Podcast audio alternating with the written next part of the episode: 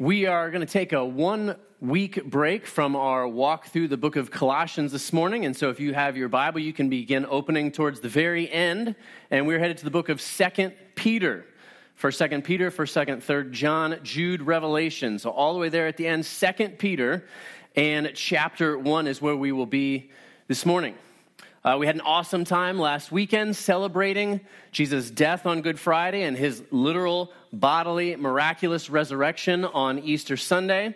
And uh, had a, a, lot of folks here, and I'm, I'm, very aware this time of year that we often have, and many churches have, uh, new visitors who are maybe investigating Christianity for the first time, or maybe they were in and around Christianity as a child and are considering coming back into uh, the faith.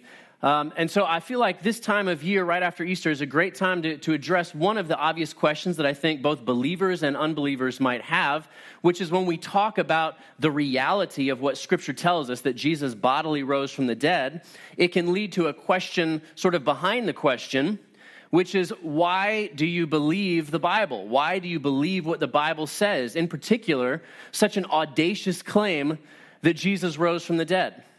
And so, if you are investigating Christianity, I hope that this scratches maybe an itch that you have. Uh, but for many of us as believers, uh, whether you've been raised in church or not, you may have had these sorts of conversations with people and not quite been sure how to answer that question. Uh, essentially, why is it that I would believe what the Bible has to say? Um, this morning as well, I'm going to do something that is fairly unique. I've only done this once ever in my preaching career. This will be the second Sunday. I'm going to preach to you a sermon that, for the most part, I did not write. Um, I'm. did I hear a cheer? Oh man. Um, this is a, sermon that was written by a man named Pastor Voddie Baucham. Uh, some of you may be familiar with him. Um, pastor Voddie, for years, was the pastor of Grace Family Baptist Church in Texas. And for about the last eight or nine years, he's actually served in Zambia, Africa, as the dean of the School of Divinity at African Christian University. Uh, frankly, because the gospel is just exploding on the African continent, and he wanted to go and be there and be a part of that work. And so he has uh, offered us from the scripture an answer to what he would say, and I would agree, is one of the most important questions that anybody has, which is why do I choose to believe the Bible? And so our answer comes from Scripture. I have good news for you this morning. The Bible has a great answer to that question. And so here now, one of many places, this is 2 Peter chapter 1, and I'm going to read to us verses 16 all the way to 21. Hear the word of the Lord.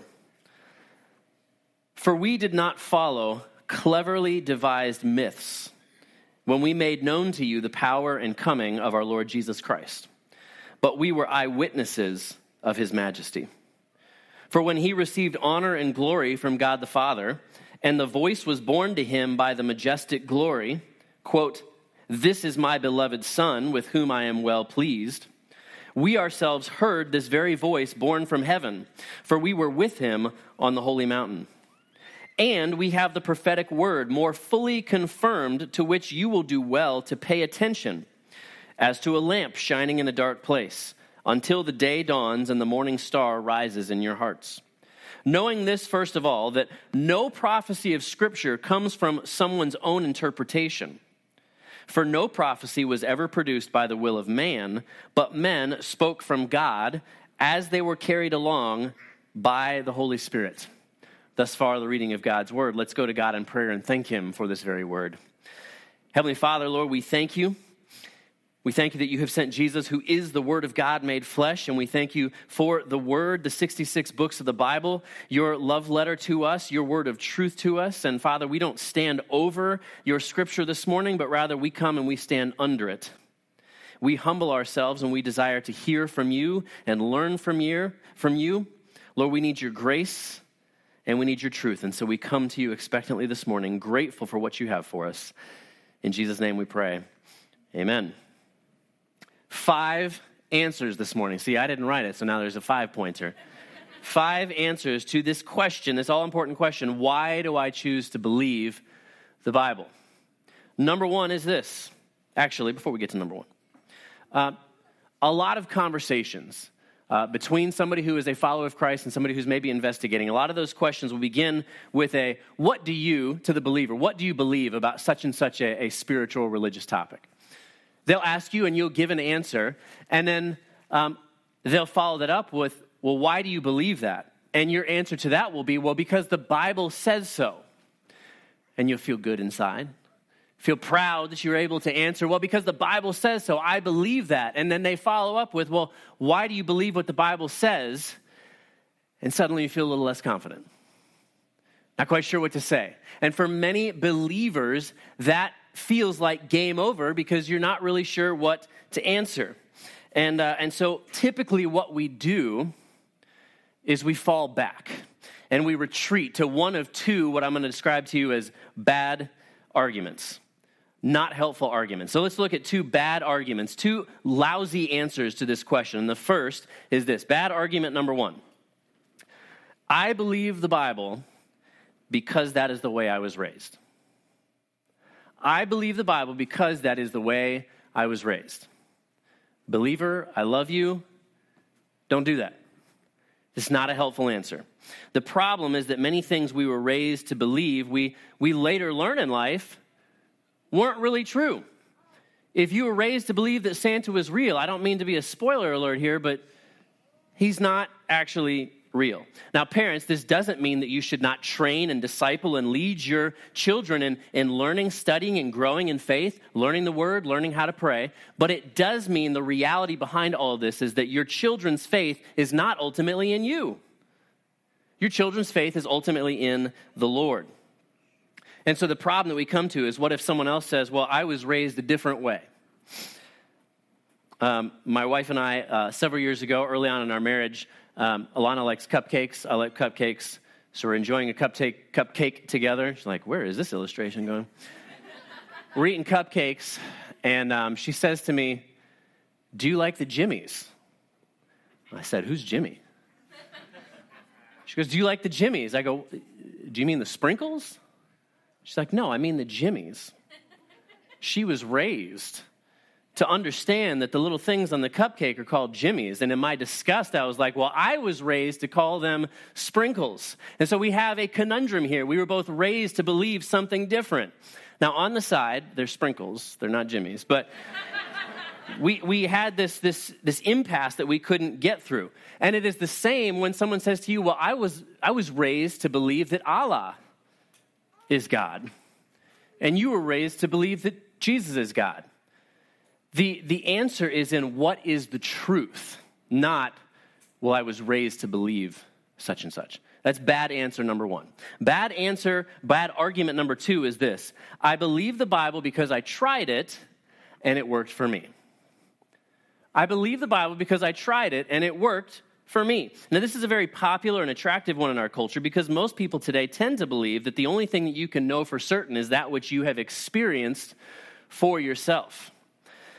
Now, many Christians have a very real, very valuable, genuine testimony that goes something like this I tried it and it worked for me, in the sense that they can honestly say, before I met Christ, I was a fill in the blank.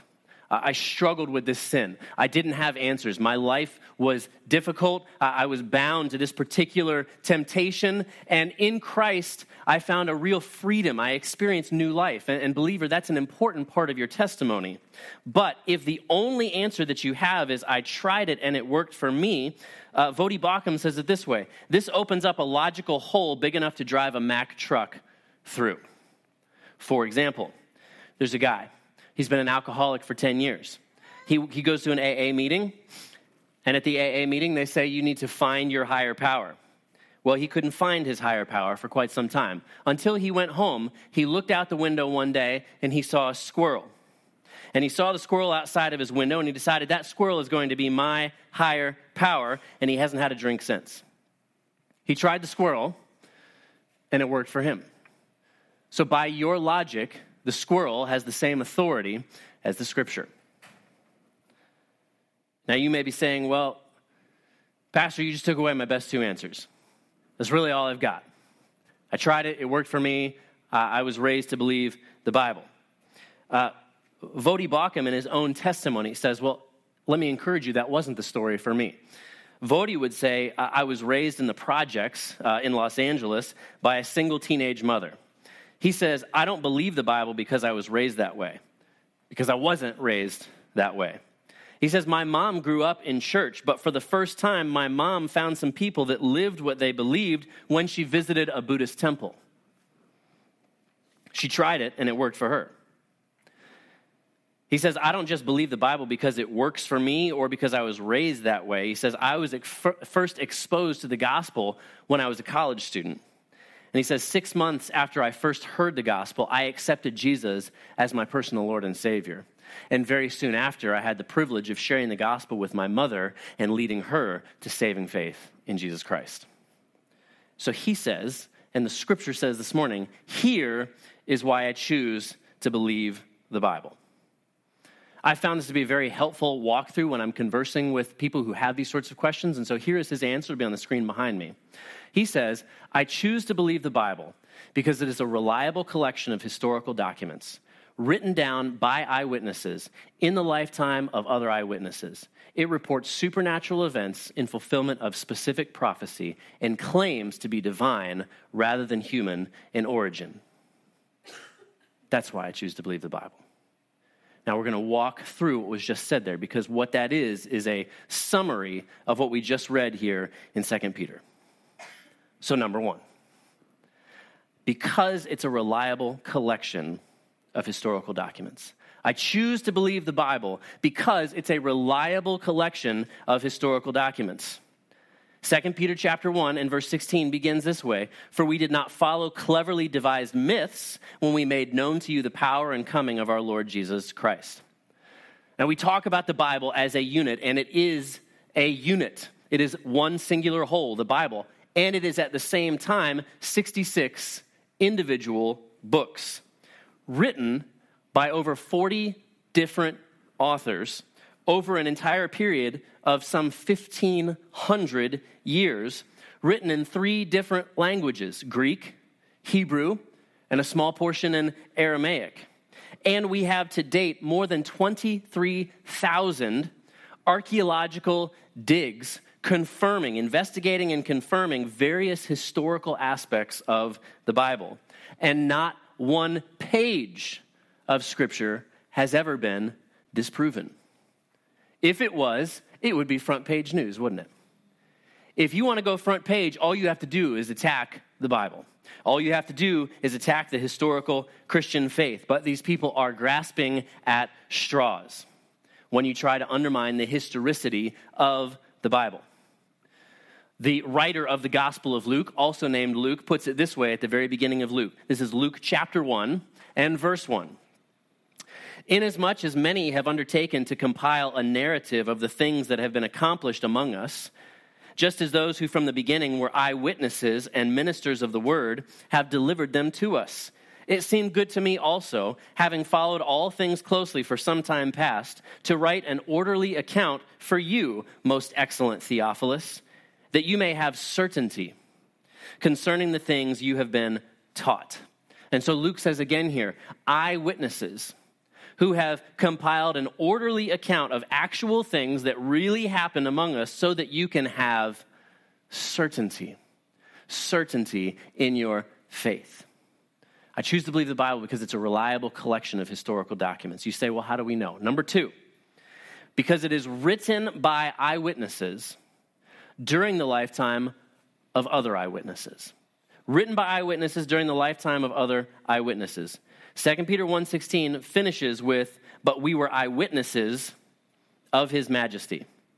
Uh, a couple years ago, Alana and I uh, watched a detective show called Bosch. Anybody ever seen Bosch? Just us. Okay, all right, cool, cool. So, Bosch is a detective mystery show what's going to happen next, who done it, and they keep you, you know, on the edge of your seat until the ultimate reality is finally revealed. So you don't know as you're walking through, as any in any good mystery, you don't know what the, the truth is. It would kind of mess up the storyline and the show just a tad if episode one, two minutes in, they bring up 40 different eyewitnesses who all say, This is exactly what happened. I saw it. And they all agree, right? Mystery gone. And that's exactly what we have in the scripture. The mystery, the drama is, is gone. If we go to the New Testament, 1 Corinthians chapter 15. 1 Corinthians chapter 15, no one disputes that 1 Corinthians, the book, the letter, was written about 50 AD, extremely early. 1 Corinthians 15, verse 3. Paul says, For I delivered to you as of first importance what I also received that Christ died for our sins in accordance with the Scriptures, that he was buried, that he was raised on the third day in accordance with the Scriptures, and that he appeared to Cephas. Cephas is another name for Peter, then to the twelve. Then he appeared to more than 500 brothers at one time, most of whom are still alive, though some have fallen asleep, which is a nice way of saying they died. Verse 7 Then he appeared to James, then to all the apostles. Last of all, as to one untimely born, he appeared also to me. Here, Paul is saying that there are still, even after all these years, hundreds of eyewitnesses that are still alive and he's writing this 17 years after Jesus' death and resurrection, and they saw it. So if you had been around then, he's saying, Go ask Jimmy, go ask Bobby. They saw it too. Now, you may or may not be familiar with a book that came out while I was in college, uh, 2003. Right, we have Dan Brown who writes the stunning work, The Da Vinci Code a mystery thriller, if you will. And the idea behind the Da Vinci Code was that the Bible that we have today is not the original Bible, it's not reliable. And the argument was that because later Christians, that Christian community, changed it, they added in the miracles. They added in the deity of Christ. They, they claimed the first time that Jesus was, was really God. Based upon what? Based upon nothing. Based upon zero evidence based upon Dan Brown's imagination and really based upon Dan Brown's presuppositions. I assume this couldn't happen, therefore, it didn't happen. What we have instead are these realities. And to, to dig a little further, and just so you know, we're going to spend the most time in point number two. To dig a little further in this, there are two basic arguments that suggest this idea that the Bible has been changed over time. So let's give them their, their voice to see what their suggestions are. Argument number one, right? Attacking the scripture. Argument number one is the multiple translator argument. The multiple translator argument. This is a favorite among college professors. And as you go away to college one day, if you're going to a secular university, even many quote unquote Christian universities, you should be prepared for this argument. And they will use the example of a game of telephone. My kids love to play telephone. There's only three of them, and they sit in the back seat, and it drives me crazy on a road trip when they're playing telephone. But a better version of telephone is you have 10 people spread around the room, and you whisper the same phrase from person one to person two, from person two to person three, and you see over the long haul that original sentence that person one said, how much is it morphed and changed or exaggerated, gotten distorted by the time you get to person 10? So that's the multiple translator argument. And they're saying, listen, the Bible's been translated so many times over the years that it is no longer reliable. Uh oh. What do we do about that? Guys, this is a completely and utterly dishonest argument. The reality is this it does not matter how many times the Bible has been translated, it would only matter if they were translations of translations. Okay, that's the argument of telephone, that it's a translation of a translation. To put it into Bible terms, that would be, you know, we preach from the English Standard Version typically here. So that would mean if the ESV was a translation of the NIV, and the NIV was a translation of the New American Standard Bible, and the New American Standard Bible was a translation of the New King James Version, and the New King James Version was a translation of the Old King James Version. But that is absolutely not the case. Every time we have a translation of the Bible, it is always going back to the original Greek, Hebrew, and Aramaic. So, what we have here, this argument, is a completely either ignorant argument, or it's a evil argument, or it's both. Every translation is from the original Greek, Hebrew, and Aramaic. So much for that argument. Argument number two is the overzealous monk argument the overzealous monk argument. And this begins with the theory that Emperor Constantine told the, the Christian Council of Nicaea that met back in 325 AD that they were going to be limited as they decided what the Bible was going to be.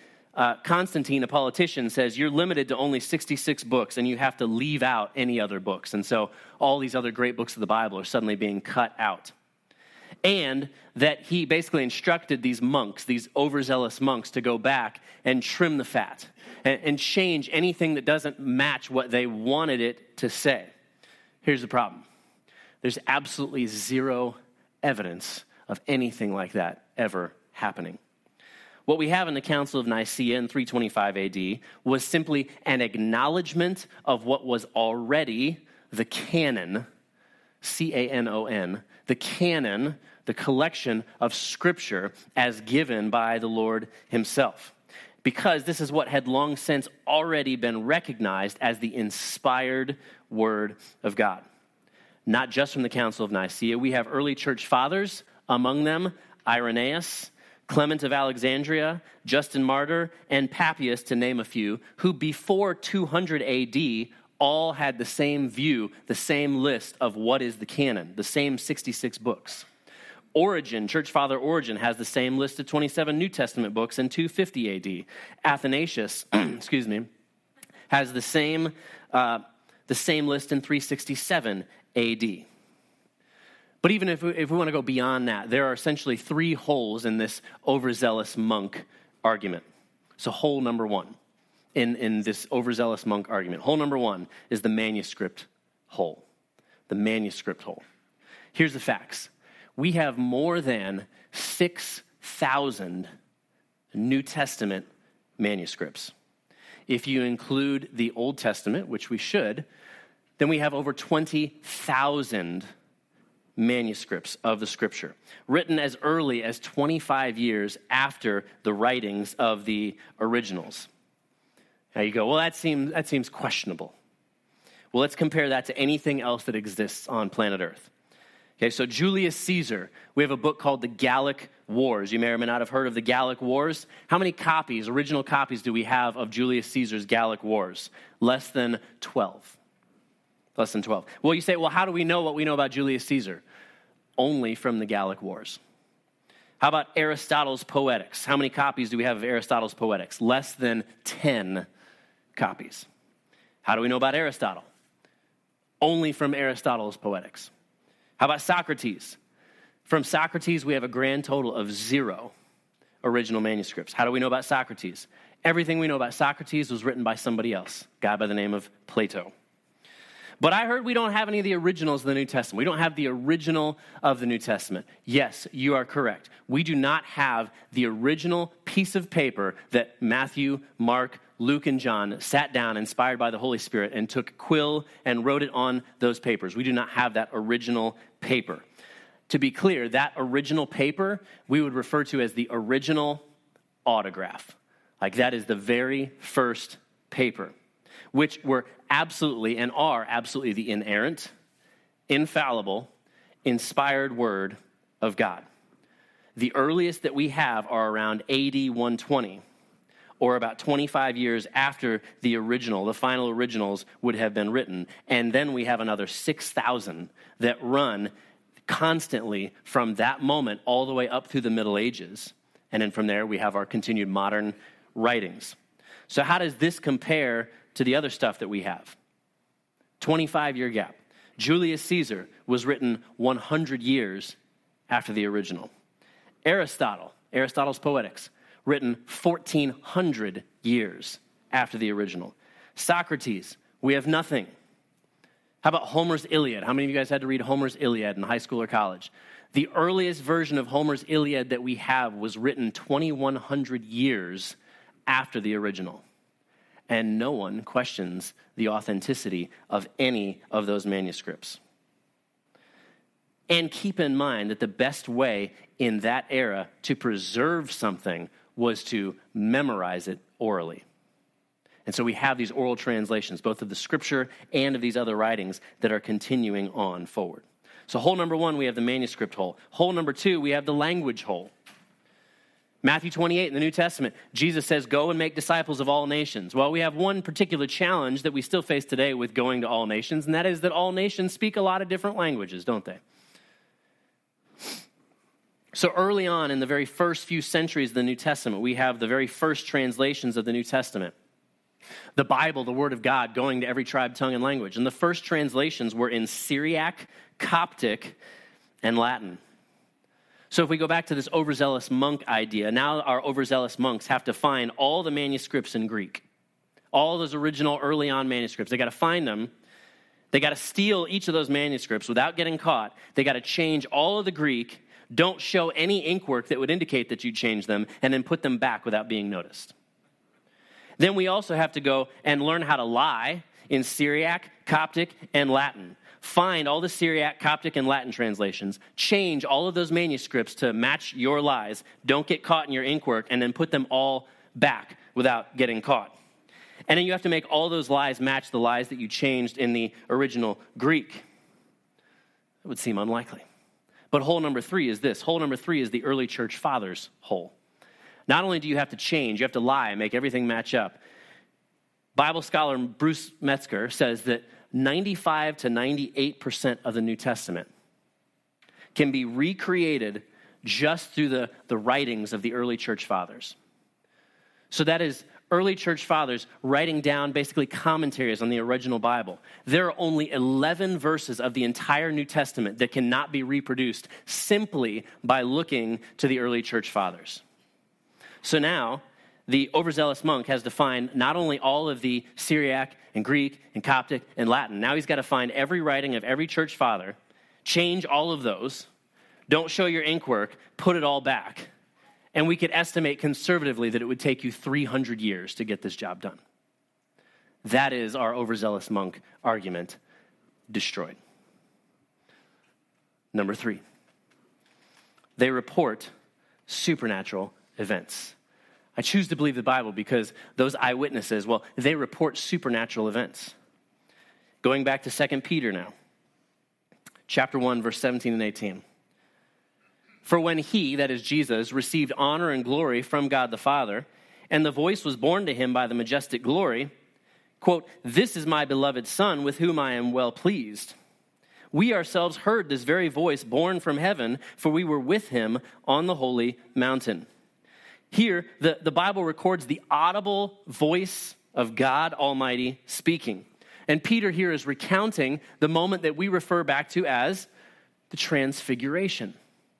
And the transfiguration is recorded in Matthew 17, Mark 9, and Luke 9. Well, how does Peter know? Because he and John were eyewitnesses of this supernatural, miraculous event. Now, the Bible also, as you are well aware, in the Old and the New Testament, it reports things like healings, it reports miracles. We have the story of the man with a withered hand, Matthew chapter 12. Jesus doesn't even touch the guy. Jesus just looks at him.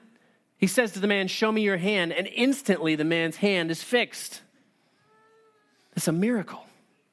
How about Jesus heals a woman when she just touches the edge of his outer garment?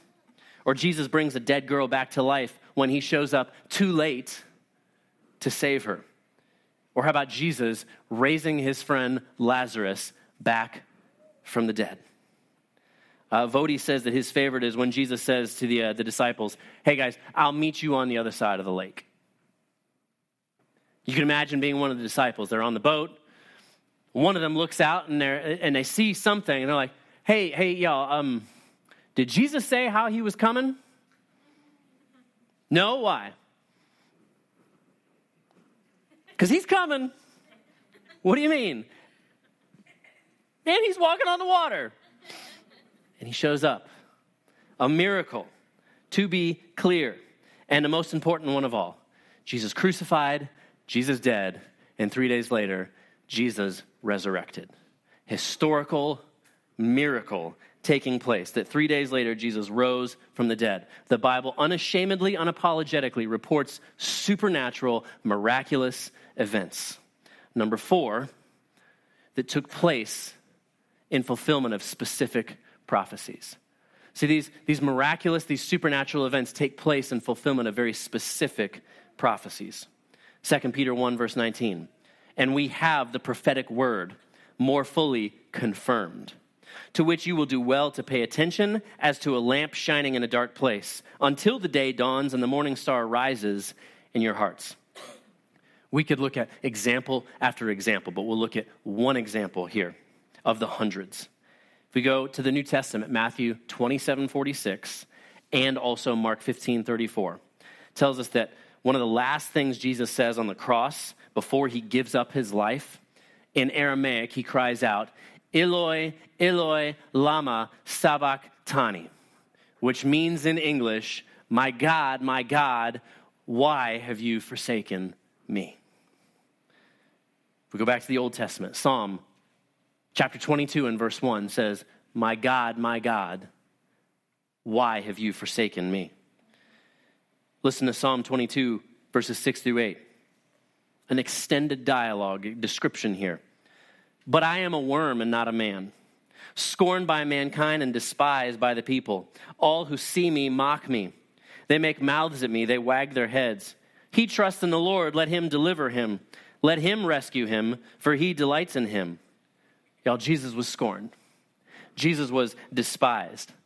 That mocking sentence is the exact words that Roman soldiers said to Jesus as he hung on a cross. Pick it up in verse 14 of Psalm 22. I am poured out like water, and all my bones are out of joint. My heart is like wax, it is melted within my breast. My strength is dried up like a potsherd, and my tongue sticks to my jaws. You lay me in the dust of death, for dogs encompass me, a company of evildoers encircles me. They have pierced my hands and feet. I can count all my bones. They stare and gloat over me. They divide my garments among them, and for my clothing they cast lots. Hmm. Wow. Poured out like water, and my heart melts. The Bible in the New Testament says that blood and water flowed from Jesus' side when he was stabbed in the side, scientifically evidence of hypovolemic shock taking place. It says his tongue is dried up. Jesus said on the cross, I thirst, and refused their wine vinegar. It says that dogs surround me. Well, dogs is a term for Gentiles and Roman soldiers, which is exactly what surrounded him in that day. Surrounded by evil men, says Psalms. Jesus was crucified between two criminals. Pierced my hands and feet. Hmm. Nails pierced Jesus' hands and feet. Count all my bones, says Psalms. Remember, Jesus' legs weren't broken, the Bible goes out of its way to describe, as they normally would do to finish off someone who has been crucified. But Jesus had given up his life already. He was dead already, and so they left his bones alone. It says that they cast lots for his clothing, which is exactly what the soldiers did in the New Testament. They cast lots for his clothing. And Psalm 22 was written by King David some 1,000 years before the historical event of Jesus' crucifixion, at a time when crucifixion had not yet been invented.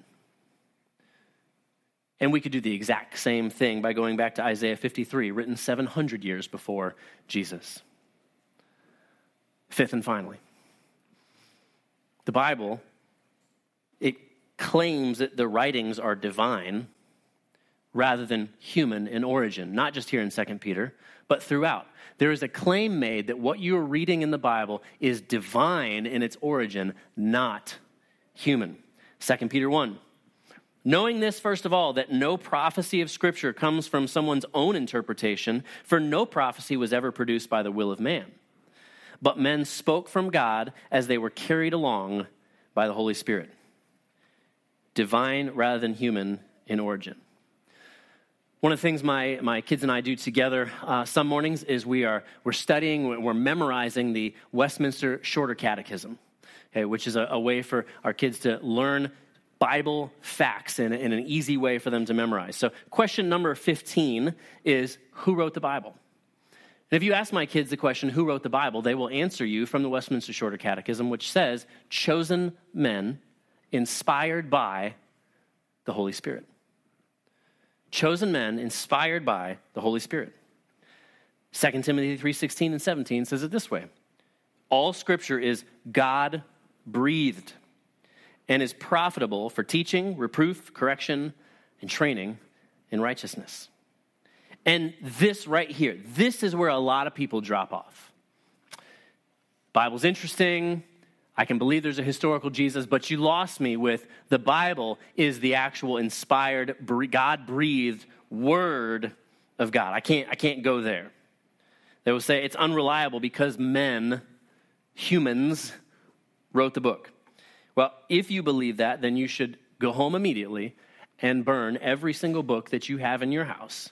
Because last time I checked, every single book was written by a man or a woman. The reality that we are talking about here is that though Matthew, Mark, Luke, and John, for example, wrote the books, that they were inspired by the Holy Spirit Himself, led by the Holy Spirit Himself. And often the response will be, Well, I'm a person of science. Now I've got the trump card science. Well, here's the thing with science science is valuable, science is important, science cannot take us all the way.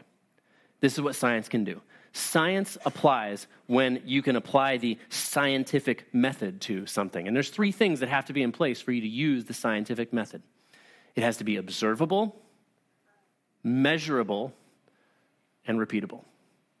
If you want to use scientific method, observable, measurable, and repeatable, you don't ever use the scientific method to assess historical events. You cannot use the scientific method to prove that George Washington was the first president of the United States because it is not observable, it is not measurable, and it is not repeatable.